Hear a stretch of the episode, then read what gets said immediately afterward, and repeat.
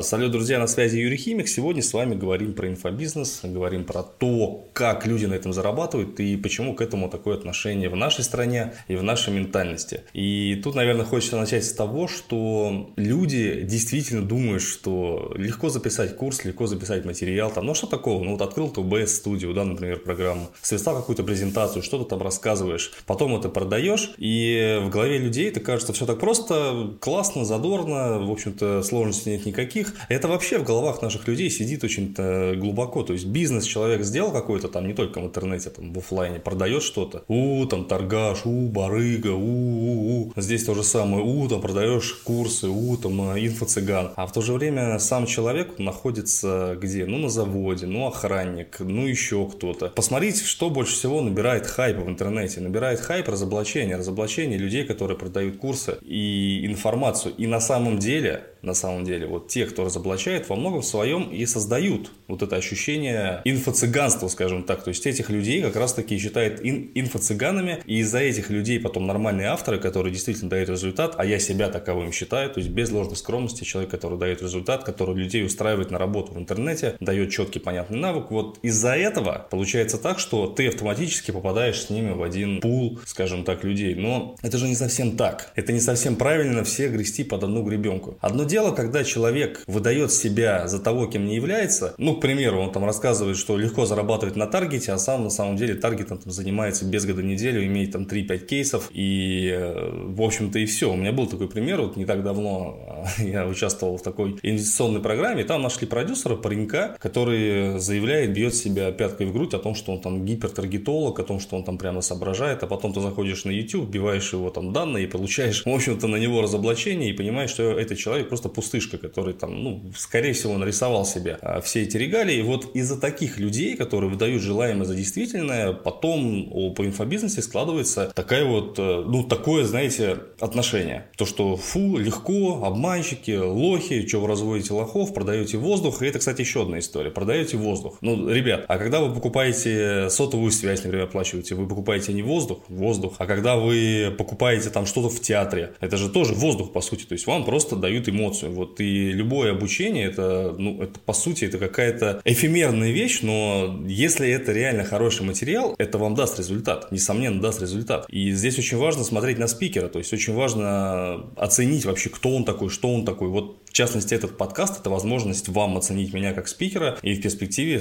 возможно, скорее всего, прийти ко мне учиться, обучаться на мои курсы. Потому что вот он я живой, вот он мой голос. Можно зайти в Инстаграм, можно зайти на YouTube, можно зайти на Яндекс.Зен, там, в ТикТок, посмотреть меня вживую, посмотреть мою подачу, посмотреть, ну, собственно, меня. А как у нас продают эти волшебники курсы? Мы даем волшебный офер, мы обещаем гарантию результата, 50 тысяч легко, 2-3 часа работы. Тоже, кстати, пример из э, практики, вот тоже работал с продюсером, и я ему объясняю свою специфику, говорю, понимаешь, вот я работаю в позиции, что фриланс это, ну, это такая же работа, это не какая-то волшебная таблетка, он мне скидывает сайт, на этом сайте просто гарантирую результат, там, заработай на копирайтинге 50-60 тысяч, работай 2-3 часа в день. Я сижу такой, думаю, слушай, чувак, ну ведь я тебе сказал, что я работаю в другой специфике, что здесь я тоже продаю без обещания, ты не скидываешь просто волшебные таблетки, причем человек мне начинает на полных серьезных щах рассказывать какие-то там буллеты, триггеры, вот это все. А по итогу получается, что он хочет продавать волшебную таблетку. Нет, я не против, конечно, да, я понимаю, что нашим людям нужно какое-то волшебное обещание. И я сам тоже как бы обещаю, там, я не скрываю, но все свои обещания я выполняю. А когда вы видите на лендинге вот такую историю, получается так, что, ну, скорее всего, за этой историей, за этим сайтом кроется какая-то лажа. И вот именно вот такие истории, они создают о рынке инфобизнеса такой вот ореол. Ореол лохотрона, ореол простоты, а что там зарабатывать. И вот особенно бомбит у людей, которые, знаете, такие SMM SMM щики, которые владеют э, различными агентствами по маркетингу. Особенно это было видно в Clubhouse е, когда вот только вся эта хайп-тема начиналась. Комнат по инфобизу набирали там 6, 7, 5, 3 тысячи человек, а по маркетингу там тысячу, две, три. И я часто видел в чатах там разных профильных. Вот, типа, народ заходит, видит там, что там много про инфобиз, и сразу понимает, что уровень общения, он там какой-то совсем уж низкий. Почему? Мне не очень да понятно, потому что инфобизнес это такой же, ребят, тяжелейший бизнес. Он не легче, чем маркетинг, он не легче, чем продажи, он не легче, там, чем ну, любой другой бизнес. Потому что сейчас это все выводится на белый рельс. Вот я работаю в белый, у меня ИП, у меня патент, я плачу все налоги, да. У меня ребята, они самозанятые, тоже все платят налоги. И в дальнейшем я планирую получить лицензию. Разве это похоже на какое-то инфо-цыганство? Да, конечно, это не похоже на какое-то инфо-цыганство. Это похоже на нормально работающий бизнес, который хочет работать в белую, который не хочет принимать деньги на карту, который не хочет там использовать какие-то левые схемы, который не хочет обманывать людей и цель которого доводить людей до результата. Разве это не почетно? Разве это не нормально? Разве это не интересно? Разве это неправильно в конце концов? Так почему тогда а, со стороны каких-то людей, там, СММщиков, маркетологов летит вот этот вот хейт в разряд инфобизнеса? Ну, хейт-то летит э, в адрес людей, которые вот обманывают как раз таки, в адрес тех людей, которые действительно думают, что это легкие деньги, а во многом это так. И от этого тоже у людей бомбит, вот этих маркетологов, потому что, ну как так? Они там строят там супер гениальные стратегии, там прописывают разные планы, какие-то ставят там ступени, и тут приходит какой-то пацан, и он зарабатывает там 50 миллионов за один запуск. Ты такой, чего, зачем, как? Естественно,